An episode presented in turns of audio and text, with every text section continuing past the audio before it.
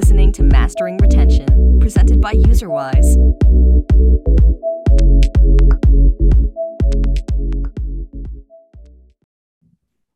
Hi, everyone. Uh, welcome to today's episode of the Mastering Retention uh, Roundtable.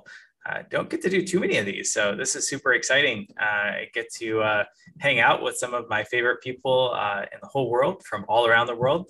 Um, really delighted to have you guys all on today. Uh, we're going to be talking about starting a game studio, which uh, believe it or not, I think most people in the gaming industry have this like secret desire to be able to start their own studio and have that full creative uh, capabilities of you know impacting games and stuff. So uh, it's on a lot of people's minds. You know, should I start a studio? Should I join a studio? What's the actual process of doing it if I want to take that leap, and, and when do I do that? So just a lot of a lot of different things. So uh, we thought let's pull together a forum of experts who have all been starting uh, really successful studios uh, lately. Um, and just kind of dive into things. But uh, before we do, uh, maybe we can just kind of go around and, and do some intros. Uh, Sophie, would you maybe want to go 1st mm-hmm. Hi, everyone. Oh, sorry.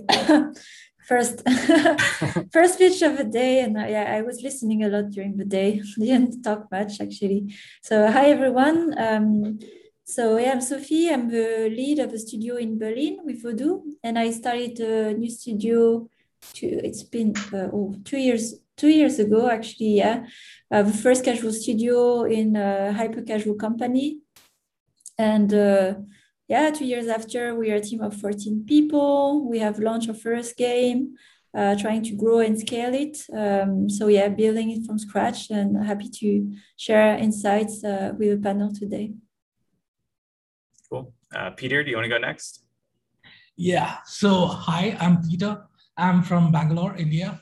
I'm the co-founder and you know chief product officer and the main instigator of uh, super huge, super huge studios. Uh, we've been like it's a brand new studio. We've just uh, been around for six months.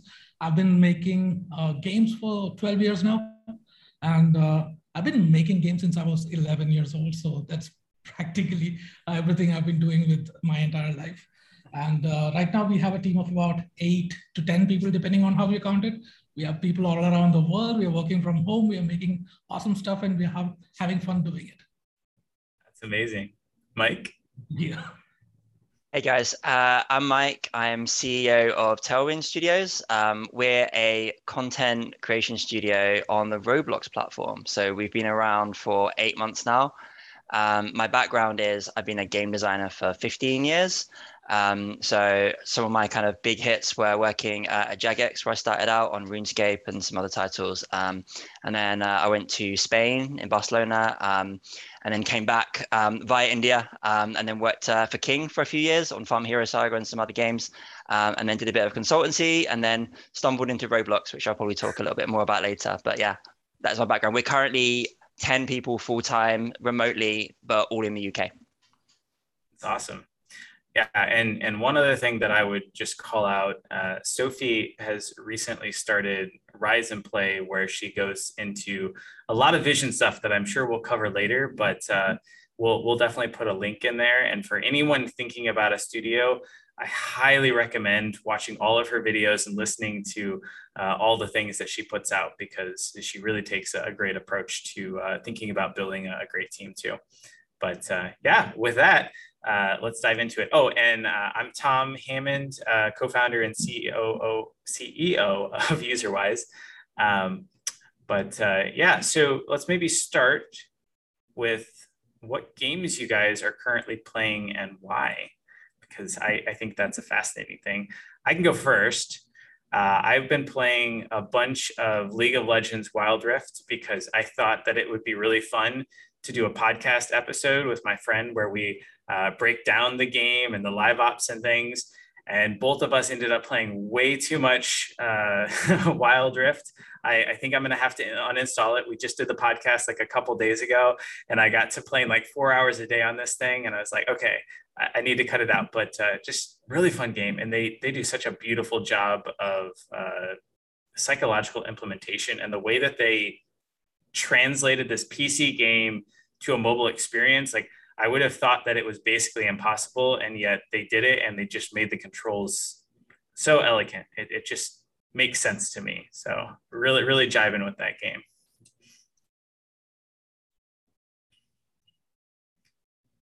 Mike, you want to go next? Yeah, I will go next. Um, yeah, that, that's that's awesome, Tom. Um, I love that game too.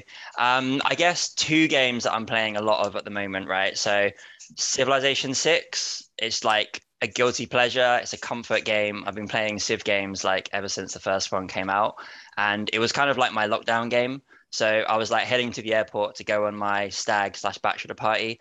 Um, so I like I downloaded Civ after not playing it for a while on my phone. I was like, this is what I'm going to play on, on on the plane journey, get into it. And then that got cancelled because of lockdown. So like we literally had to cancel that like as I was going to the airport. And then the next year and a half ever since, I've just been playing a lot of Civ 6, like all the expansions. It's like it's really relaxing. I love strategy games naturally.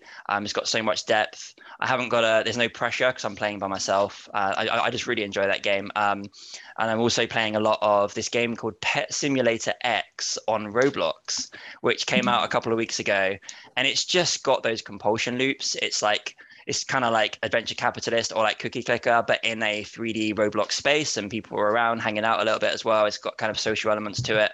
And it just kind of taps into those core psychological motivators of constantly progressing on various levels multiple goals and i'm just a sucker for that so i'm enjoying it at the moment. Awesome. Sophie you want to go next yeah, so uh, mine are more on also in the realm of uh, games, of course, I make, uh, so more puzzle oriented. So the ones that uh, latest marked me the most is also a project makeover. So I've been actually very, uh, yeah, very well done, very complete game, uh, nice music. I think it's a case where I, when I was playing it, I even asked myself if we were to make a game like this with a team of 14, is it even possible? I think there are, I don't know how many there are, but there seem to be quite many, but super Polish game and sets the bar really high uh, when it comes to this casual expanded version uh, hybrid. And another one that was quite interesting uh, called Match 3D, uh, because of course being at Voodoo, I also look uh, and play a lot of hyper casual game. And this one is a bit of an alien in the sense that it has a lot of in-app purchase and it's much really you have a, a, grid and then you have a lot of pairs of uh, objects you have to find and throw out of the board to put them together and uh, clear them. So it's very satisfying uh, ASMR. And when I look at that Pani, they convert a lot as well with an app purchase, which is very surprising for me. So this is at least the only case I know that has the appeal of a hyper casual game with a monetization that something looks like a match. It's an exception. I haven't seen so many, but for me, it's been fascinating to understand like why people would spend in a game like that. And uh, so, yeah, I learn always something new when I try these games. Yeah. That's awesome. What about you, Peter? I have, um, oh, okay, uh, I could say that this is sort of a guilty pleasure, but I've been playing a lot of mobile games all this while. You know, there's always something new to learn. And uh, about six months ago, I kind of like, you know, put a halt to that. I'm like, let me, let me play something that is visceral, something that is intense, something that is super immersive. So when uh, I took myself to the mall, bought um, uh, a steering wheel rig. I don't know what you call it. It's a sim rig, racing rig with the seats and everything. And I started playing a lot of these simulation games, and I'm kind of addicted to WRC right now. So, so that's what is happening. And uh, it's not like unlike mobile games. I'm, I'm I'm loving this break, so I can just go out there and play it, and it's like 10 to 15 minutes of like full focus racing and it feels very intense compared to the mobile games i was playing. And i'm not coming back because of meta loops or because there is uh, compulsions like that. I'm coming in for the you know the inherent motivation to just play and beat my own uh, you know uh, yeah. time and i kind of like that because that is the way i started playing games when i was like you know uh, 10 11 years old and that was what games are about so i'm kind of going back and getting in touch with why i started playing in the first place you know uh, it kind of got for me uh, when i went to when I when, when mobile games got to the level where it was like you know uh, adventure capitalist, there was like it was all meta layer and not really much of gameplay. As in, there was no traditional sense of gameplay there. It's basically a humongous pile of meta layers implemented in UI. And I, I wanted to like, you know, go back and be like, feel, I wanted to feel how it felt to just raise and, you know, be in the moment. So I kind of got addicted to that. It's been six months going right now. So this is the phase I'm going through. You know, the other day I was dialoguing with someone of like, what does retention actually mean? And like, what's the real driver of it? And at the end of the day, we kind of got back to that moment of when something just feels really good, like, you know, in Candy Crush, you know, it could mm-hmm. be you you play the whole level failing so many times and you finally set up like the two really big explosions beside each other and you get to blow up everything on the last move and win the level. Like it feels really good. You're playing League of Legends and you end up cleaning up and you're the the MVP and you like carry your team in. Like it just feels really good. And you can just keep kind of coming back because you want that same sort of sensation of probably the same thing you get when you beat your time. Right. It, it, just right. feels really like you don't really need any of that other stuff there to really drive those experiences. So I, I love that. Um, that's really uh, my, great. My kind of understanding was that, you know, all the other stuff, all the meta layers, the reactivation mechanics, all the compulsions are there to amplify the core, you know, uh, need to come back and experience the, you know, fun, the thrill of gameplay again but then you know mobile games have gotten to a point where you know it's it's not that simple.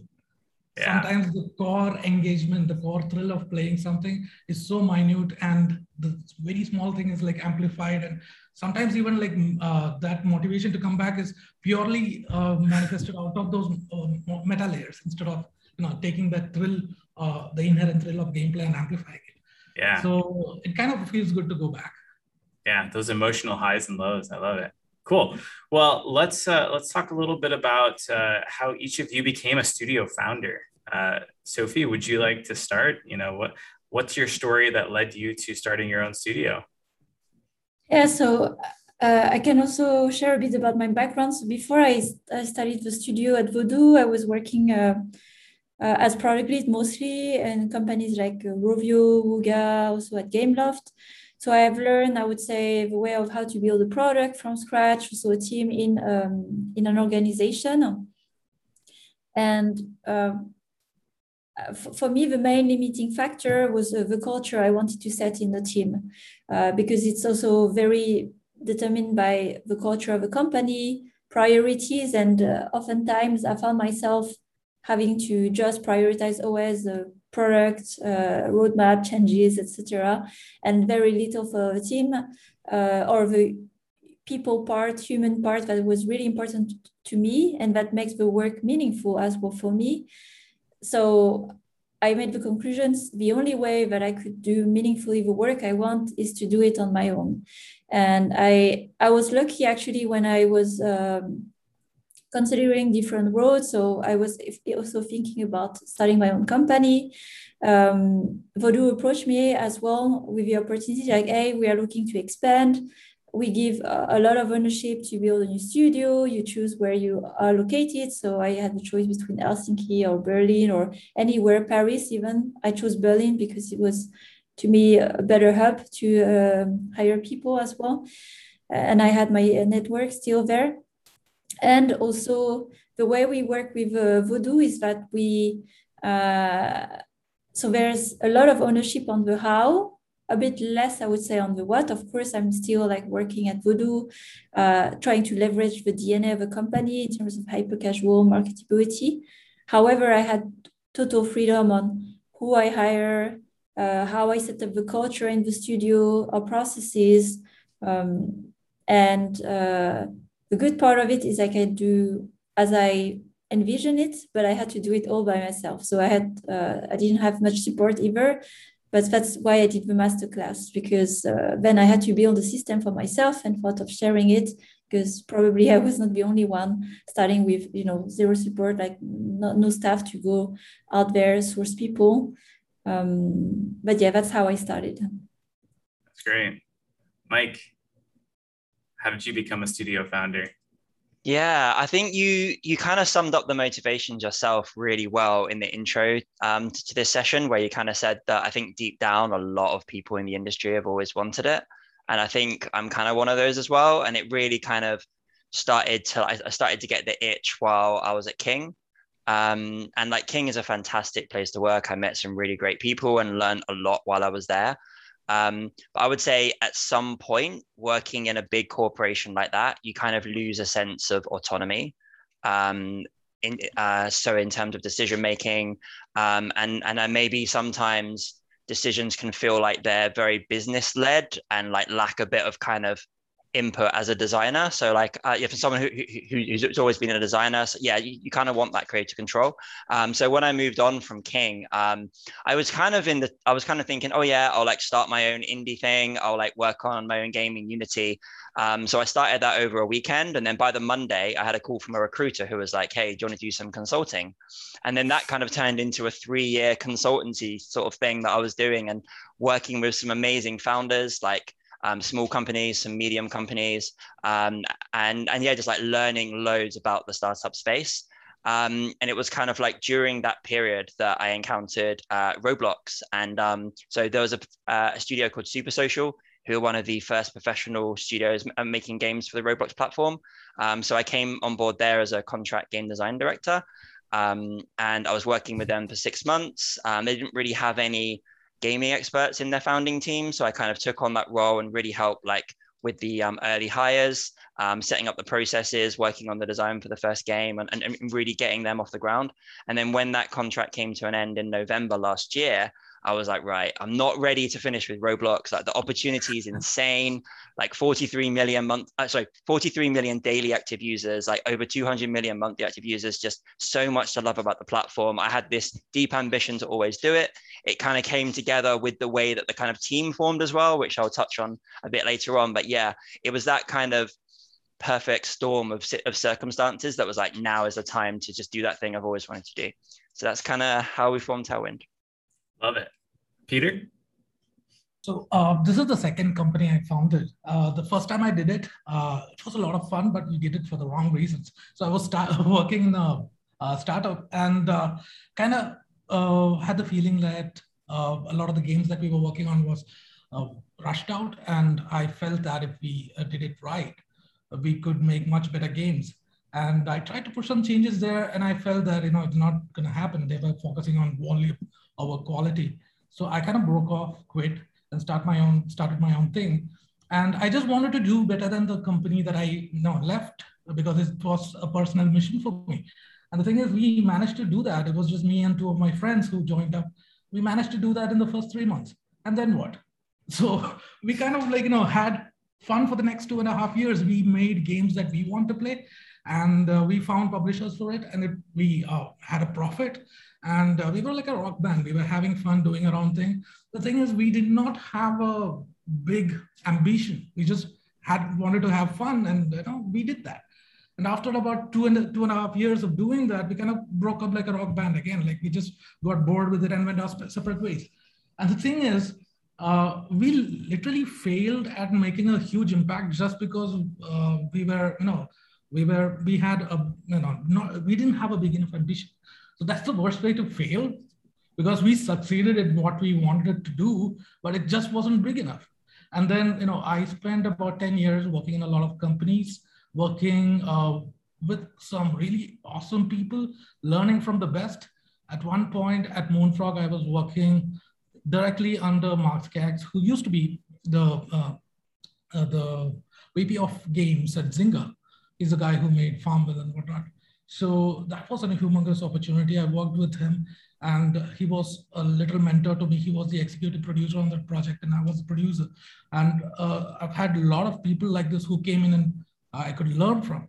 And then I, I've always wanted to do the next, you know, do a game studio and do it right, you know, this time with ambition, right? And uh, I always thought it's going to happen about, you know, 2024, 2025 somewhere.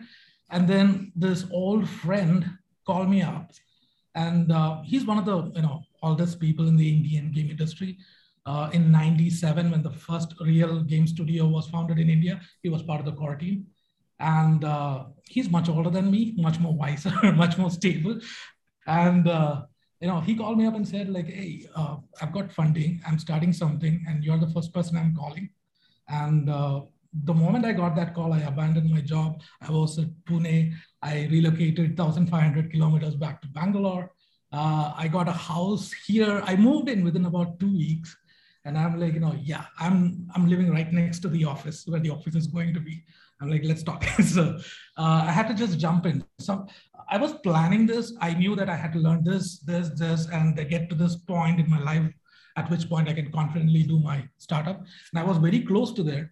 But then, you know, sometimes all of the things just fall into place. It's like a it's like a Tetris game. It's like everything is packed up and you just need a long piece and it comes around.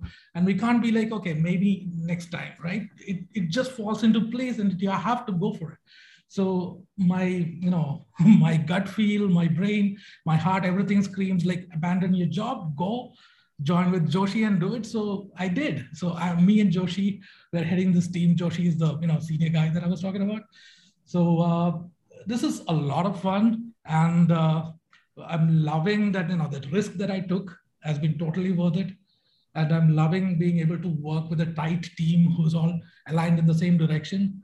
We got uh, creative control. We have a nice little runway. We know what we're building. We are very confident in the product strategy that we have adopted and everybody is pushing in the same direction. So it feels great. It's like a uh, it's like a awesome you know uh, sports team. Everybody knows what they're doing and we can read each other's mind. And uh, it's just coming along really well right now. That's so so exciting. Cool. Um, what's one thing that most people don't realize about starting a studio sophie do you want to take that one first? mm-hmm. um, Oh, I think it's it's probably still happening, and I'll talk here based on my own experience. Um, but when uh, building a studio, there's a lot of, uh, uh, and for good reason, focus on uh, what is the game I, I, will build. So what is the game that I'm trying to build first, and so uh, figuring it out, having like the thing spec out, and so on, and uh, the reality is that uh, it starts first with the people because if you don't have the staff even to make the game or to prototype or to develop or co-founding team then you don't really have a studio.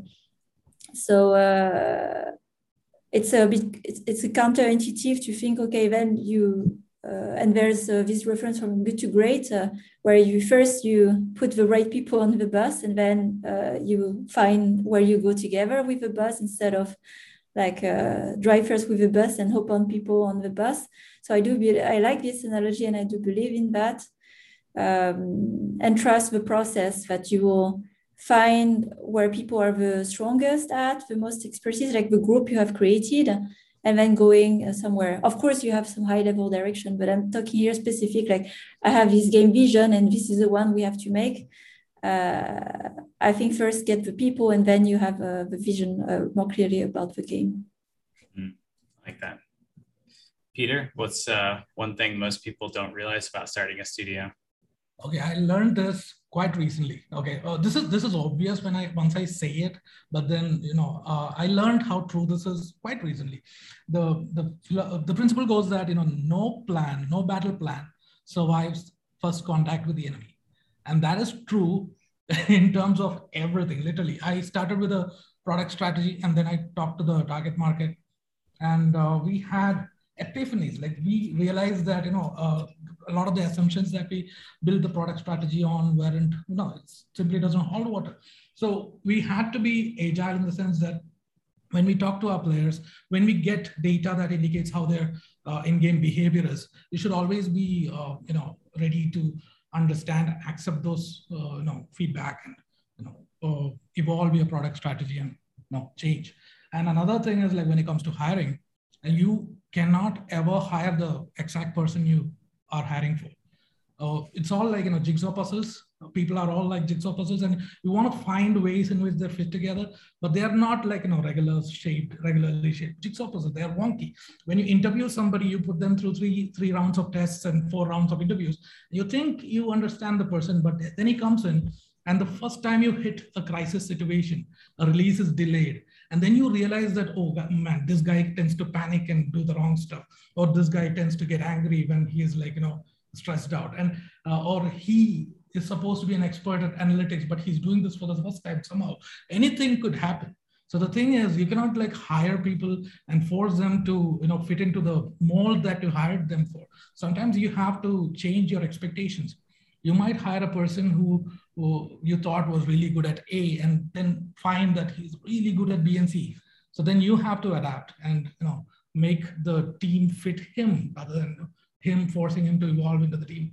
So this is what I've understood. I've done this a lot of times before. I've hired before. I've made product strategies, and this is all. But when when you do it for your company and uh, like you're completely responsible for what happens, and the entire thing rests with you, you cannot like you know uh, say that okay. Uh, the, the buck stops with me basically. So we have to take responsibility and be like, yeah, this is what we aim for, but this is what's coming, and this is how we were going to correct it. So no matter what, how strong your plan is, be be ready to be flexible. I like that. Mike, what's one thing most people don't realize about starting a studio?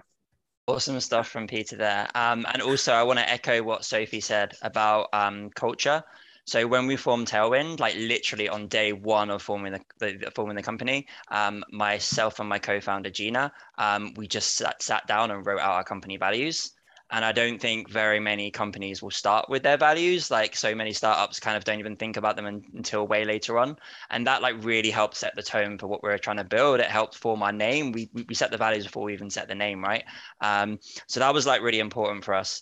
And then the other thing that has sort of come through a lot with our recent like fundraising that we've been doing because we talked to a lot of vcs um, has been like we're not selling a game here we're not like um, forming this company to make a game. We're doing something far bigger. So we're about the opportunity that we're pursuing in the metaverse. We strongly believe that like this is one um, an aspect of of the future of games um, and there's so much there in terms of growth and we want to be like riding that wave like uh, um, and like leading kind of thought leadership in that space um, and then the other thing is about as sophie said again like building an amazing team. So when i talk to investors i'm like focusing on opportunity and team. And we have an awesome game that's actually going into play testing like tomorrow. And we're like really proud of what we're building. But yeah we're like not raising off that. Um, i actually had some advice from I, th- I think it was Chris Lee actually. Like uh, um quite quite a few years ago he like said like if you're going to be um, founding a studio um, make sure that you're like assembling like a, a world class sort of team of co-founders around you um, and that you're kind of um, world class in a few areas. Like um, um, don't feel like you need to do everything but like really cover like a few of the bases like really well and then you can kind of bring the other talents in but make sure you have that kind of core skill set. Um, yeah and finally um, something that most people don't realize as well is that um, it kind of contradicts my like previous point slightly but I'm no longer a game designer. So I've been a game designer for 15 years and I've always seen myself as a game designer. And like we like founded this studio and we were like, right, we've got game design production, which is me. We've got like an amazing tech guy, an amazing um, um, art director, and then like like one of the best operations and like people people that I've ever met, who's Gina, my co-founder. Um, and like very quickly within the first week, I'm not doing game design anymore because there's so much to do when you start a company.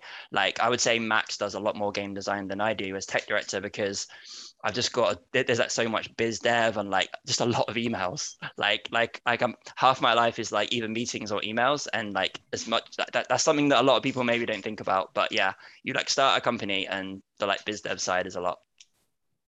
Yeah, it's amazing, and usually it changes over time too. Like you you get a new role, you know, every year that your company progresses further too. So you know yeah. you're learning this because it's the most important thing for your company and then next year you're learning something completely new and uh, you, you, just gotta gotta be willing to roll with it. Um, cool.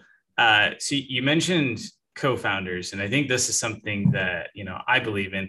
I personally want to invest in a company that doesn't have co-founders because i think that it is so hard to do it alone uh, without the support because there are times when it just sucks and it's going to be tough like really tough. And having someone that you can completely kind of trust and rely on i think is essential. So within that context of co-founders you know what I would say like roles do you guys think are crucial to being able to start a studio? Like if you know this is the maybe minimum that I would say you could start with and maybe this is the ideal team. Um, Peter do you want to take that one first? Yeah, so um, I probably took a very unconventional route to this. So the thing is, uh, I'm a generalist. I I was right now making some animation. Okay, uh, professionally, the last job I had was being a product manager. Uh, I've done game design. I've done. I've been a producer for five years, and so basically, I've done every job professionally except for being a QA. I simply don't have that level of patience. Um, and the thing is, the my co-founder is also a generalist. He started off as an artist. He's an amazing artist, right? Uh, and um, what happens is that he has a lot of experience managing teams and building uh, companies from scratch. And kind of it was that me and him combined together kind of covered all the bases. So what we thought was like we have these two generalists who are like you know two sides of the yin yang, and uh, you know he's older, he has uh, more experience, and he's wiser, and I am younger and I have more energy and I have less fear, while he has like you know uh, his wisdom, uh, and like sometimes I run too fast and he is there to stop me. And sometimes he is not taking ball strokes but i'm there to take those ball strokes. So there is this synergy between us that really works. So we thought that you know the two of us are there. And then we thought that we'll hire people and we don't bring them in straight up as co-founders because that's a huge commitment we hire them as employees. We work with them. They grow with us. And at some point if they are you know really integral to the team we move them into the you know you can have a co-founder joining you two or three years you know uh, later. So the thing is i have people in my team who i believe would eventually become a co-founder. They don't know it yet they'll know it when it is time. So uh, we're like uh, we want all these guys to grow up and become like you know parts of the the core part of the team. So we're going to be very cautious about this uh, about you know letting in people. Having a co-founder that doesn't really work out can break a company that is otherwise perfect. And we have had experience with this. Okay so we want to play it very safe and we're basically hiring people who can be amazing. And if they are amazing and they are like indispensable, they're going to be co-founders eventually. That's the approach that we're taking right now. Interesting. Sophie, what do you think about this one? Yeah, so I'll comment here because uh, on my side, I didn't have a case of co-founders, of course, but I did think about it uh, when I started the studio. And I, I could, I know because we were at Voodoo, several studios starting, and I could see different ways. Uh, and I would say the classic way is like you are the lead, and then you surround yourself with a team, and then you take everything on your shoulder. Uh, I did differently, where actually from the beginning I knew, although we were just few, I don't know, three, four people, and hardly the tech leader that that were the, and of course a very strong designer, a senior designer, but no no lead designer because when there's no game, I didn't see the point of having at this point a lead designer, but at least to uh, lead I would say the product thinking in terms of art and tech as well. And it was a good call because uh, then uh, quickly I could uh, put all my efforts and attention in the things that I'm supposed to do. So we talked about the different roles you have to do. So sometimes, some days I was producer, tester, or a marketer, whatever the, the studio needs, or a recruiter. And then you can rely on people who are really strong to support you and also then develop the others. So now these days we have a system in our team. So we are 14 where my uh, reports, direct reports are uh, the leads. So either senior designer or lead tech lead, and I name promoted a co-lead. So he was my product manager. I worked with him since long time. And I work closely with them, and then they really want also to grow in the studio. So then they are leads as well in their craft and can also do a lot of things. So it, it's a system that is autonomous and works by itself, and also we're much more focused and attention. And I don't have to manage, I don't know, four, 13 people, but in the end it's four, five, and they get to also uh, lead other people, and it works like like a, a nice uh, machine.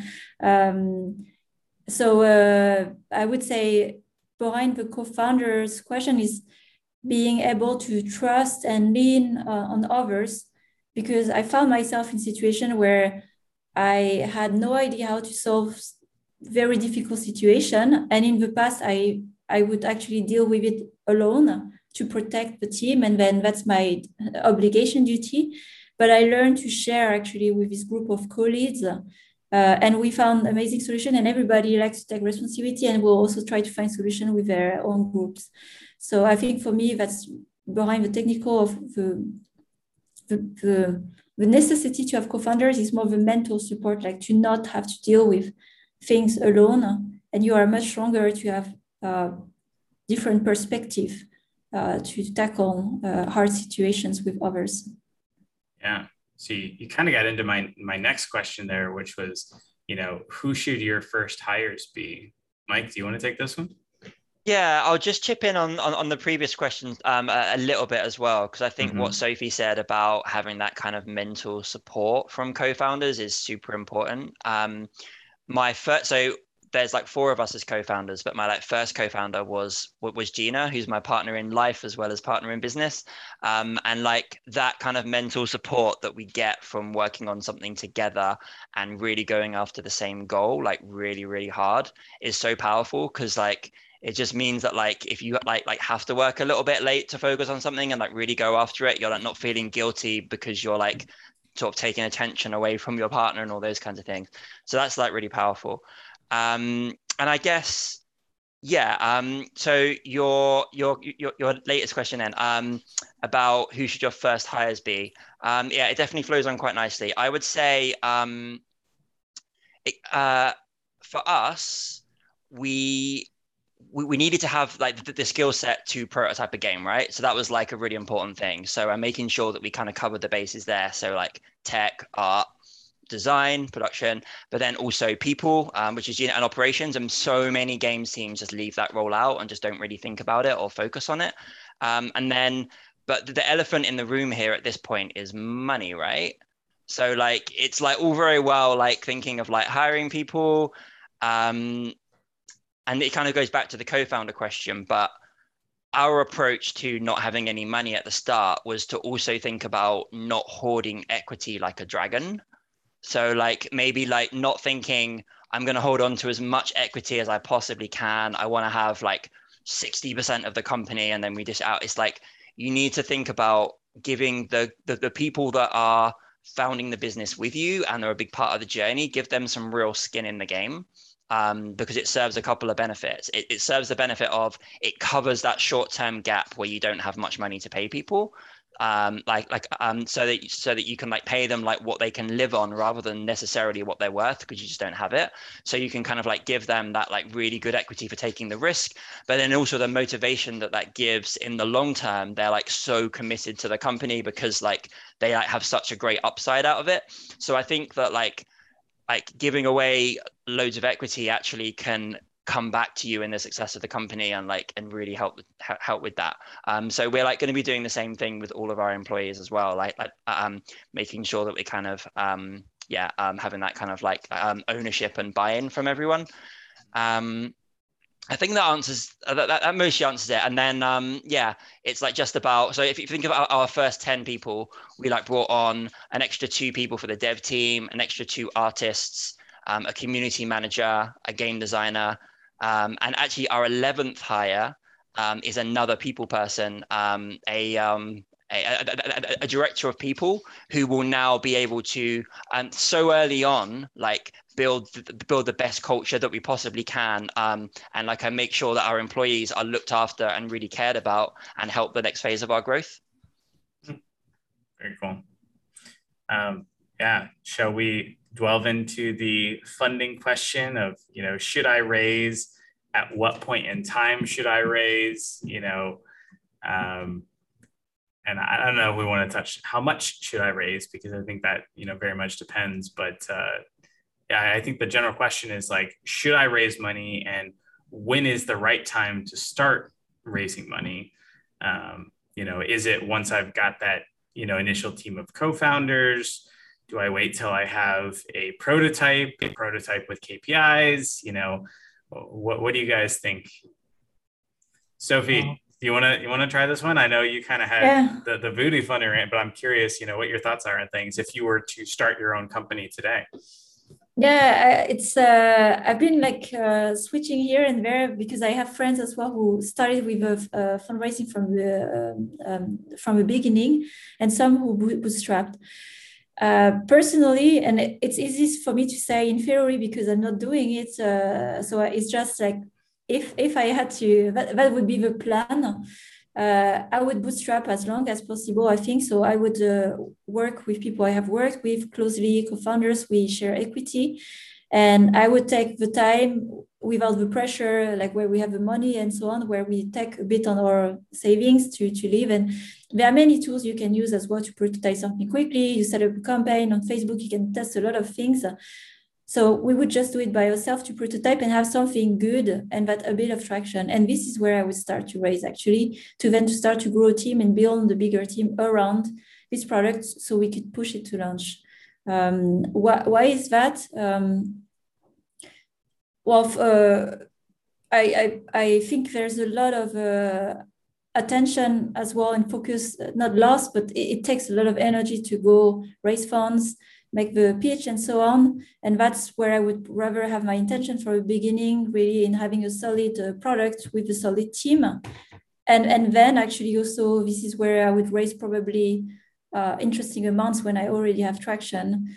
Uh, so that's how i would do. But time will tell uh, when I, i'm actually doing it yeah yeah Mike, I, I know you just finished doing some fundraising and stuff. What's what's your take? When am I not fundraising, Tom? Um, we're yeah. So I'm I'm going to do something that you probably don't usually hear people do. I'm going to be really transparent with our numbers and things. Like I'll, I'll probably get in trouble for doing this, but I think it's quite refreshing. I, so someone, a company that I really look up to is Space Ape over in London. Um, they like host these events um, called game called Games First, and like it was one of the things that inspired me to become a founder. Actually, was like uh, the, the the talks there and listening to some amazing people and just how open they are with sharing things and leveling up the industry and, and the community. And it's something that like we want to be doing as well. Um, so yeah, so a little bit of background into January to today for us. So it was like me and Gina put a little bit of money in to like pay our other co-founders a bit to sort of get that going. Um, and then we got on this Roblox accelerator program, um, which they like didn't take any equity um, because they benefit by having better studios on the platform because they get a good cut of the revenue anyway. So it's in their interest to just sort of support studios like ourselves who are starting out. So we got 40K from that um, and 12 weeks of like really great masterclasses and connections and meeting Roblox people um, and other developers and integrating into the community. Um, and that like 40K allowed people in our team to eat and it allowed us to bring on a few contractors and accelerate the, um, the progress of our game. And then during that period, um, we, we, we updated our LinkedIn to say, hey, we're doing this venture. Um, and then some angels kind of cold outreach to us. So this guy called Joakim Achrén, um, who's like really big on LinkedIn. He posts some amazing content. He runs this um, th- this website called Elite Game Developers. I highly recommend you check out Elite Game Developers and also his podcast. He's he's amazing. Um, so yeah, so he reached out and he's like, hey, I'm interested in this. Can I invest with my syndicate? Um, so his syndicate ended up putting in about two hundred thousand dollars. Um, and we got some amazing people from that syndicate. Like I like won't name them, but there's like a lot of people in there who add so much value for us in in like in loads of different ways. And it's like having all these industry experts just cheering us on in the background. Um, and and and that that was part of a bigger pre-seed raise, which we closed in end of March. And in total, it was eight hundred thousand um, dollars at a four million uh, post money valuation. Um, and amongst that other 800k there was some of the best angels you could possibly wish for on your cap table so we uh, managed to get chris lee on board um, who's like really sort of well known as like being this like almost benevolent kind of um, angel and he just talks to us every day and like really supports us. He really helped to fill the rest of the um the, the rest of, of the cap table for us. So he's opened every door that we would ever want opened. Um and like, i guess so we ended up getting like 13 kind of different angels during that phase and they all add value in different ways. Some early stage some like are quite quiet at the moment but we know that there's some really good value sort of later on that we can get from them and they, they're just on board cheering us on um so that was a kind of, I would definitely recommend working with angels if you're kind of pre-revenue and you don't have like because um as like Sophie was talking about traction, I completely agree. And but the thing is there's a lot of money out there in the market willing to put into exciting new ventures. So angels are like always looking out for a great opportunity to sort of back if the team's right and the opportunity's right. And then then the really interesting thing is that once we kind of got that track, we, we, we closed that round, um, had this um, $800,000, we're able to grow the team to 10, build this great team, demonstrate some traction, get our first game to a point. We like um did this kind of PR launch with um GI.biz. We kind of did like some interviews and things, and then our email our inbox is flooded with messages from VCs. Um, and the last two months has just been like back to back talking to VCs all the time, like learning from some really smart people, um, kind of almost iterating on our strategy slightly on the fly. So like there was things we wanted to do in terms of like a publishing side of the business, in terms of potentially working on other platforms beyond just Roblox as well. And as you talk and have these conversations with some really smart people, it helps evolve what you think you need to do to sort of take the business to that next level and sort of what things to focus on. Um, and yeah, so long story short, we've been talking with a lot of great people and I'll say it. Um, today we're like basically closing around um, with some fantastic partners like the like really really great funds who are going to be um, working with us and we're like raising over three million dollars um, for this kind of round. So that'll be like eight months to get to a lot of money. Um, and we're really excited, A, to not have to like fundraise anymore for quite a while, not to be able to focus on the things you want to focus on. And yeah. B, just for what we can do with these funds in terms of the amazing hires we can bring in, the amazing partners we can work with. Um, yeah, so it's going to be, it's going to be good. That's super exciting. Congrats. So I, I know we've only got uh, a little more time here, so I'm going to jump around with questions a little bit. Um, one that uh, uh, someone uh, was curious about, and Peter, maybe you can answer this one, otherwise I'll give it to Sophie. But uh, what is the major difference in setting up a studio for a large corporation uh, versus starting one as an owner? can I go first? Yeah. So I have I have worked in studios which are owned by large corporations. I haven't set up one, but there is a definite difference in vibe.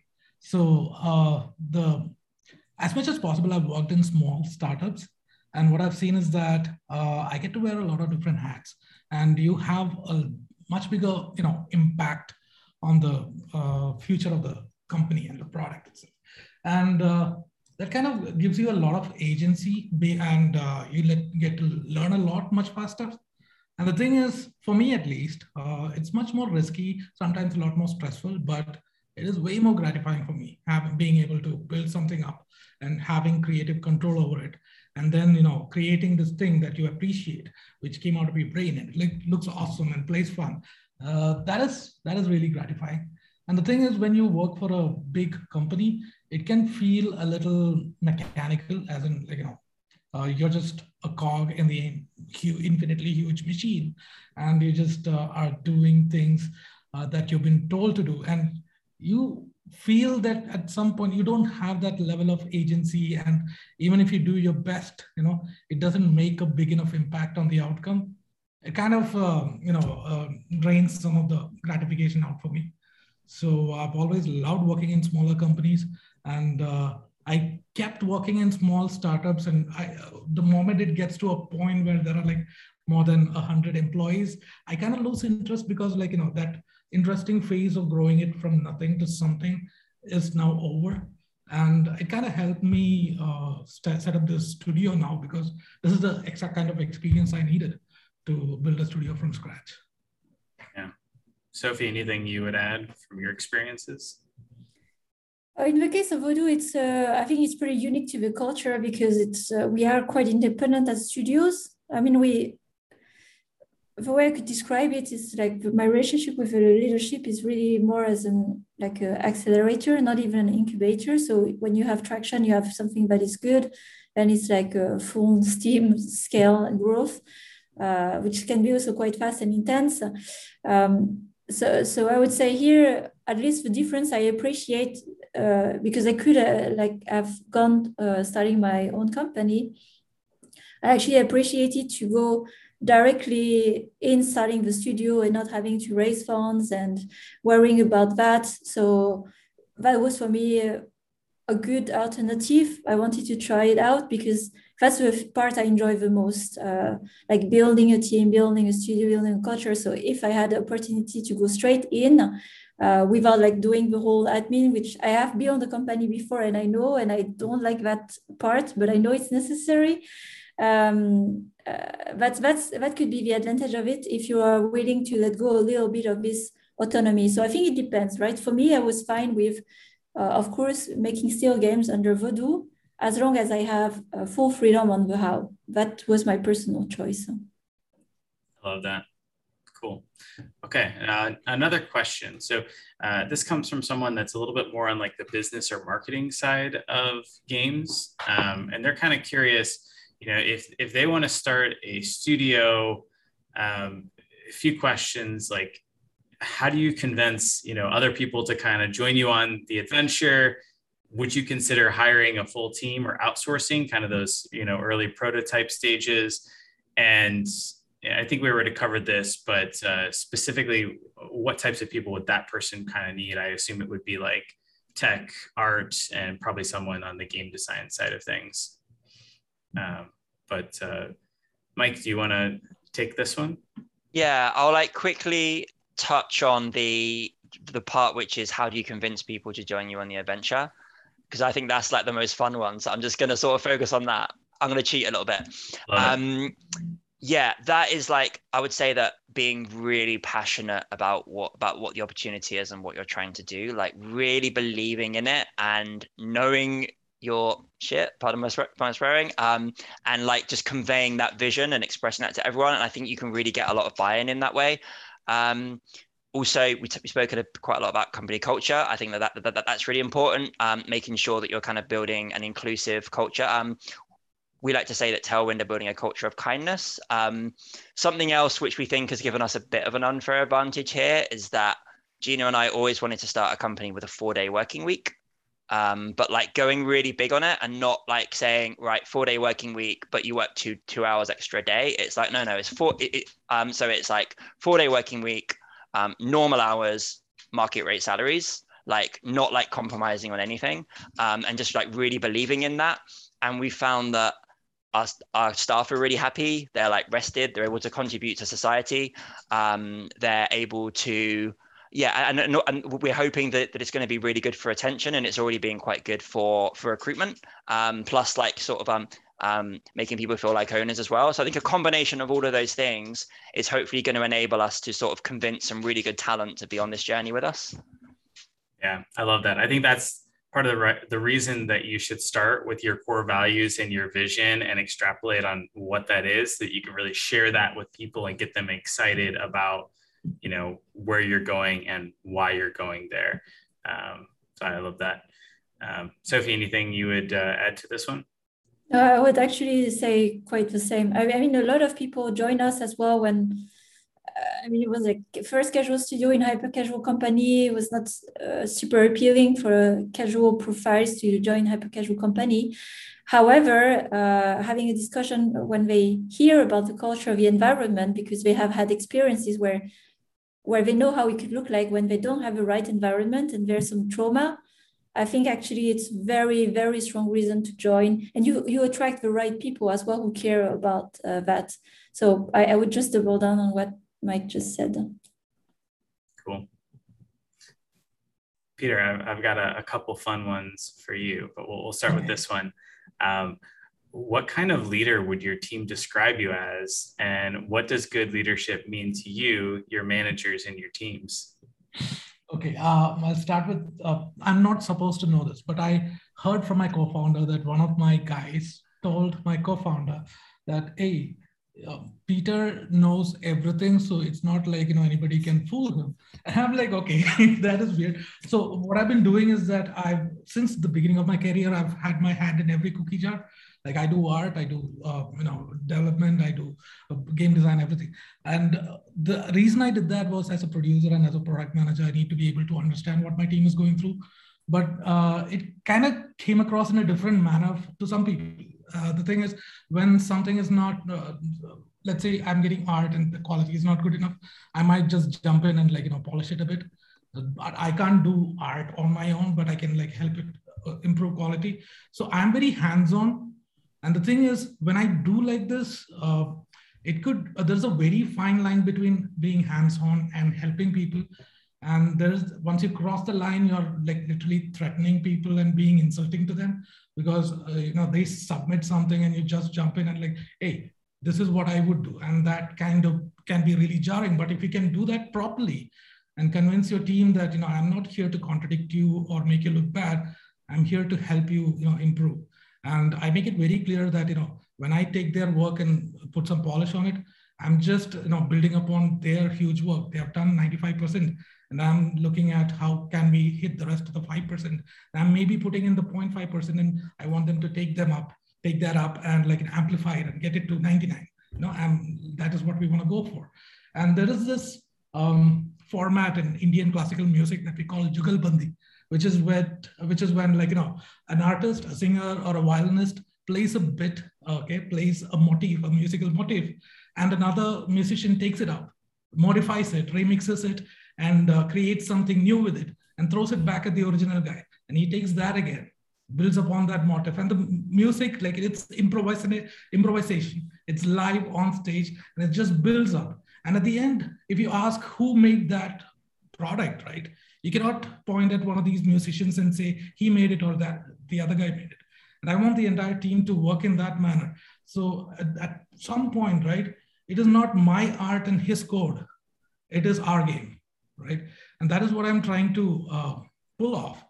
And it's a very thin red line that I walk on, right? If I, you know, if I don't do this right, I can be, you know, threatening to others. Like the guy who said that, hey, Peter knows everything. He's got his hand in everything, so you cannot fool him. I'm not trying to prevent them from fooling me. I trust them, right? I'm trying to, you know, amplify their quality. And uh, so this is, uh, I, I want to do this properly and without threatening people or alienating them. And for that, I have to be their best friend first.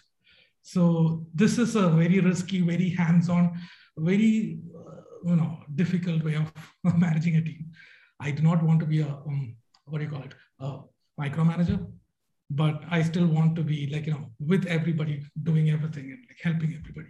So this is what I'm trying to be. Sometimes I do make mistakes, but I'm getting better at it. Yeah.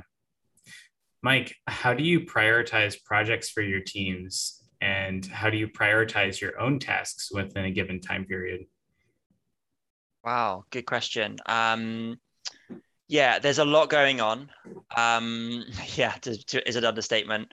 Um, we we prioritize tasks for our teams on Jira, so we kind of do like as, as most game studios do. Um, we like work in agile, um, and we kind of work in sprints, and we kind of have a roadmap, and we work on that. Um, and we have some fantastic leads who are um, who are kind of like driving that process when I can't do it. Uh, and yeah, the way I prioritize my tasks is usually frantically on a notepad and obsessively like every morning, just like write like um, what are the are the tasks today, and it's like it's a lot of bouncing it off my co-founder Gina as well. We're very much a team in this. Like we're like always checking in, communicating, aligning. I think alignment is is kind of the key there. Um, so yeah, um, I guess that's it. So like product tasks. Uh, oh, actually, this is going to be like kind of and like inside track into my mind, but I'm kind of I, a lot of my tasks are kind of responding to emails, right? So I'll like read an email and then I'll mark it as unread, and then I kind of know that that's a priority task that needs an action.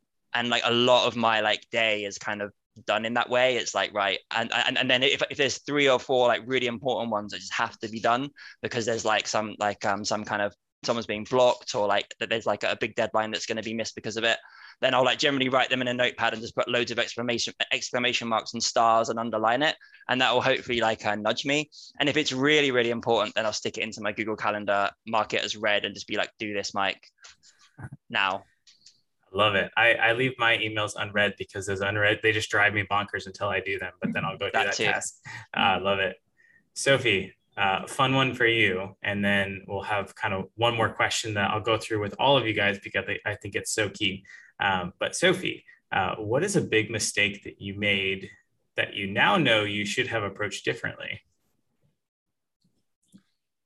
Um, yeah, it happened actually end of last year when uh, well we were uh, with our game Plantopia. It was in soft launch. Uh, we had also you know change of management, a bit more. Uh, I would say a follow a closer follow up on the performance of the game, where where uh, things going. So it was a lot of pressure end of last year. Uh, a bit of hard deadline as well. Like okay, you have to make it in a, a month or uh, maybe we don't continue the game. So it came a bit as a surprise. And I took a lot on me. So I was really stressed without uh, actually acknowledging or uh, even uh, understanding that I was stressed. And I was uh, trying to control or thought that I had the control, like, okay, let's do everything to save the game. I believe in it. Uh, we just are lacking of time and trying to be everywhere. But then the thing I, I realized that I was spreading this stress to uh, the team, although I thought that, so I was also not sharing openly as well the situation because I, I didn't want everybody to also know what was the hard deadline that was also uh, on them. Uh, but it was on me because it was just, I was just stressed. So any of my discussions, the way I talk, the way I approached uh, meetings, the way I present things, it was everywhere. And the, the big learning and big mistake for me was uh, that I cannot uh, hide and I, I can actually people are adults and they can handle much more than sometimes what we tell ourselves, uh, especially the ones that I name as colleagues. And then I, at some point, I started like, look, I'm not doing well. I, I, I feel overwhelmed. I don't know what to do. And I started to share. And actually, there were people really solid to be here listening. We will find solution. We do what we want, and started to share. I think that was my main big learning to uh, again lean on others so not the whole team but the ones who were the closest and had responsibility so we could find the best solution. Uh, and that uh, i haven't done this before and for a long time i was like i'm just going to hold it and i will be the sponge. And actually the big learning is that i don't have to do this because uh, that's part of the trust as well you do with the group you can share as well the hard times and talk about the hard things. And you do your best and if you don't manage at least you did your best as a group. So it's as well switching the mindset about the outcome. We don't control everything but we control what we have control on. Yeah. Yeah. That's that's amazing. I really appreciate that honesty. Okay so final question here because i know we're a little over time but i think this is so important. And again we're going to talk about culture here a little bit but go listen to the the Rise and Play master classes. It's it's astounding. I, I love it. Um, but uh, final question for each of you: um, How would your team describe your company culture, and what are you doing to facilitate stimulating and developing that culture in your teams? So, Mike, do you want to take this one first?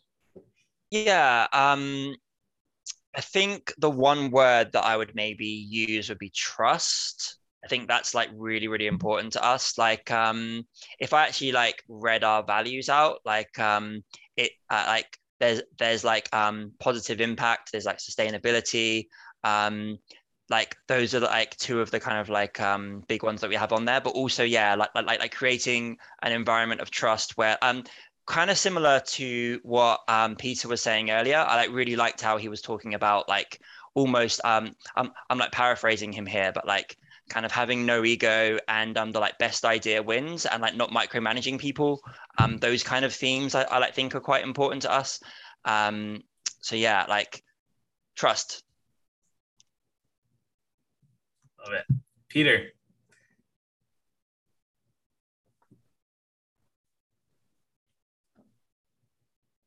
Oh peter you still with us?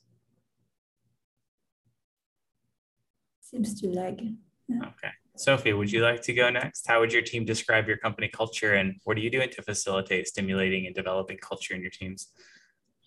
Yeah, so from the beginning, of course, I spent some time as well on the values, uh, and I won't go through them but, uh, for this question, but at least the main ones I see that are really unique to your team is this passion for learning, like growth mindset. It's really part of us. Like we everything is an experiment. We love to learn. We love challenges. We embrace it. We debate really hard sometimes on finding the best solution. And uh, it's not for everyone. So that's one of the, I think, the things that define really our team. We are very passionate and want to learn and grow. And the second thing is like we are also a very diverse team, uh, culturally, in background, in personality. And the second, I would say, core value we have and we live is the intellectual humility in the sense that we value a lot different opinions or differences. The fact that we may come from a different place, it's our strength and not be threatened by it, but really then, you know, be, be drawn to it. And that's also one of, I would say, our, our unique traits as a team. And how we cultivate it, I, uh, so where, words are words? And you can put it of course on the document and then people like remember and forget. But it's in all the actions. So for me uh, it starts with me. It starts also with the people i hire. So i, I use this filter with the people who value that already so they don't have to adopt a culture. They are already like that. So then it has a spread uh, effect because everyone is like this and they interact with each other. And uh, i i would say culture is kept as well by uh, eliminating behaviors that don't support the thing that are your values, right? So sometimes people are just, you know, it's stress or, uh, you know, things things get off off the rail, and uh, it's important not just for me, but uh, key people in the team.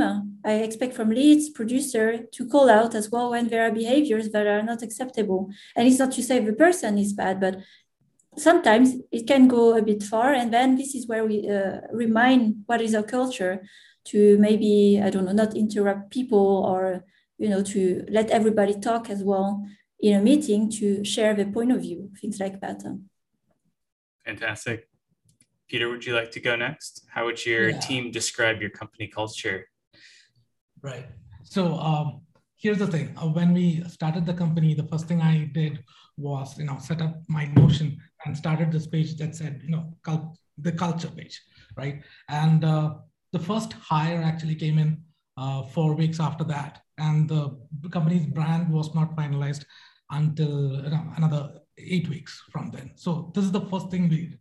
And uh, what i ended up doing is that me and the co-founder working together joshi working together we ended up making a big document which was like impressive but then it's like you know um, you need to reduce this. This is not like you know culture is not a list of rules and it's definitely not uh, you know pages and pages of philosophy. Uh, culture is uh, is only real when it manifests in our actions. So we kind of like you know distilled it down to uh, some sort of a 10 commandments thing.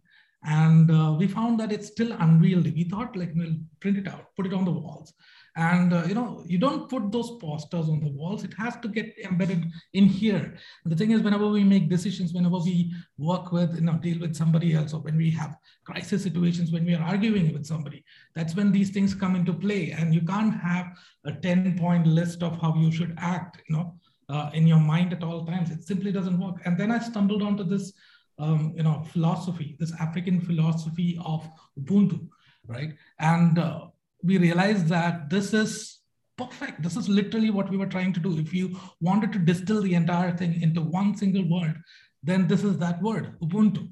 And uh, what it means is that, you know, every person in human society, right, not just my team, in human society is who he is because of everybody around him, right? There is no human that exists alone. And a human existing, working, creating, and succeeding alone is impossible. It's contradictory. It's not who we are. We cannot have a fence with just a single fence post, right? It doesn't make a fence. It's useless. It might look good technically. That is possibly a fence of like you know uh, two centimeters width, but it's not doing anything. That is what a human is if he doesn't you know play together with others, right? It's a football team of just a goalie, right? The best you can do is not get uh, screwed so bad, like not get, you're not going to win though, you can defend. So uh, it makes a lot of sense for me to, you know, tell my team, and I've been like slowly, you know, disseminating this and trying to bring this up and uh, trying to uh, make people understand what it means. And the thing is, this has always been uh, there in the way me and my co-founder has like, you know, like behaved with others and we believe that no matter, even if you distill, distill it down to one word and teach people this, the best way to actually instill culture in an organization is to behave in a way that is compatible with that, you know, uh, philosophy to that culture. And if I behave in that manner, everybody who looks up to me will behave in that manner. So I need to do the right thing, and I need to make up that pe- make sure that people look up to me and copy me. So basically, that's how it is. And uh, culture is going to be something that continuously evolves. So, you know, if I ask my team what the company's culture is right now, probably everybody will have a different answer. Okay, and I believe that at, at no point will everybody perceive the company in the exact same way. And these answers will keep changing, and that's okay, right? Everybody sees the same thing in a completely different angle. And that is fine, as long as they're all being nice to each other, playing together well, and building a game together. I'm fine with it. Yeah. And that's that's, that's all I have. That's great. That was awesome. I, I love that. Just to just to add a little color because I think this is so important and it's something that I learned like with the first company that I started where I was kind of always on the mindset of you just got to go fast and you got to like you know get things done and so the idea of spending time to like figure out a vision or a culture things like that just seemed uh, why am i going to waste my time doing that um, similarly you know that first company I, I also did things like well why am I going to spend all this extra time when writing code to try to make it like reusable or like, you know, readable, dry? Like, I just got to go fast, right? Why am I going to take time to do automated testing in my code? You know, all of these things came back to hunt me later, right? Um, by not making that code reusable, like maintaining it and long term update, like it was just awful. It had to be like a basically a complete rewrite. It took way more time than it would have had I done the right thing along the way not having automated testing, that works fine for a little while until things start breaking and you don't know where or why. And you've got to like go back through and add all, it's just like such a pain. And, uh, you know, another thing, I was playing around with a, a compound interest calculator. Uh, and I think more than anything, vision, you should think about it as like the interest rate that you're going to get on how your company is going to grow. Like I was playing around and the difference between like a 6% interest rate to a 7% it came out to be like 20 30 million dollars of added value with that 1% over the lifetime of the company and i think if you take the time to dictate that vision which gives you this lens to filter everyone on the same goal the same direction. You know there's always going to be hundreds of things that your team could do at any point in time but there's only a few things that you're going to do that's actually going to help you move forward with that you know vision and actually achieve those things. And so by having that it allows you to move forward in a laser focused way to actually achieve that outcome that you're trying to do um, and i think if you have that and you use core values and you're using those to find the right people focus them on the right thing, your interest rate is not going to be the, the 2%, 3% that you get by not doing that. It's going to be more like 30% or 50%. And it's just going to build and build and build upon itself for your company. So um, I, I always say start there, just like Mike did day one, you know, figure out your core values and, and, and use that to kind of drive everything. So guys, this has been uh, so great. Uh, thank you so much for joining me today. Um, if folks do have any, you know, questions afterwards, you know, are there, you know, good ways to get in contact with each of you? Yeah, you can just, uh, you know, DM me on LinkedIn and there. Sounds good. Yeah, same. As long as you're not trying to sell me anything. yeah, me too. The same. Uh, on LinkedIn. Yeah.